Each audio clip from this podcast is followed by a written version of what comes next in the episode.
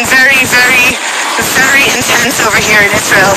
I don't know how much you're seeing, but they, uh, it's terrible. It's, it's a very, very, very, very frightening situation.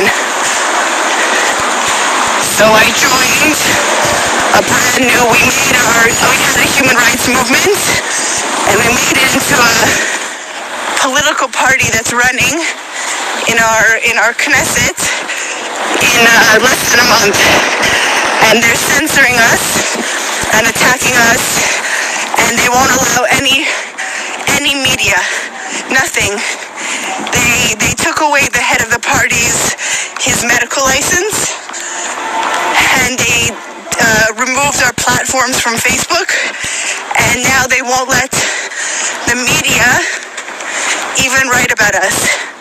So we want to ask all the international, anywhere we can get, to get to publicize what we are saying. Um, it's a very bad situation here. They're not letting children as young as 16 to take their matriculation exams without taking this injection. They are, of course, insisting people for work. They're making this green passport where half the population cannot get into uh, theaters or malls or all sorts of things unless they've taken the vaccination. They're creating a medical apartheid.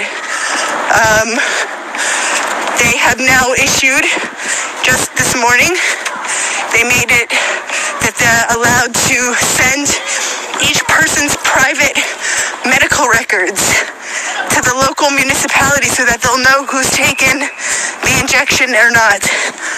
They're making people wear a, a ankle bracelet, security bracelet when they come back from traveling. It's absolutely insane. It's absolutely insane. If I don't, if I stop to if I stop to think about it, I will cry, you know?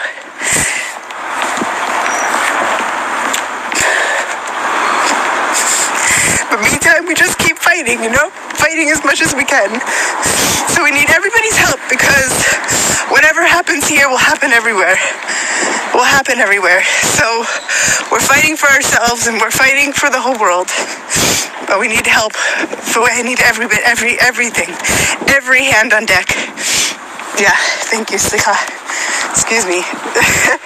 it's intense, you know?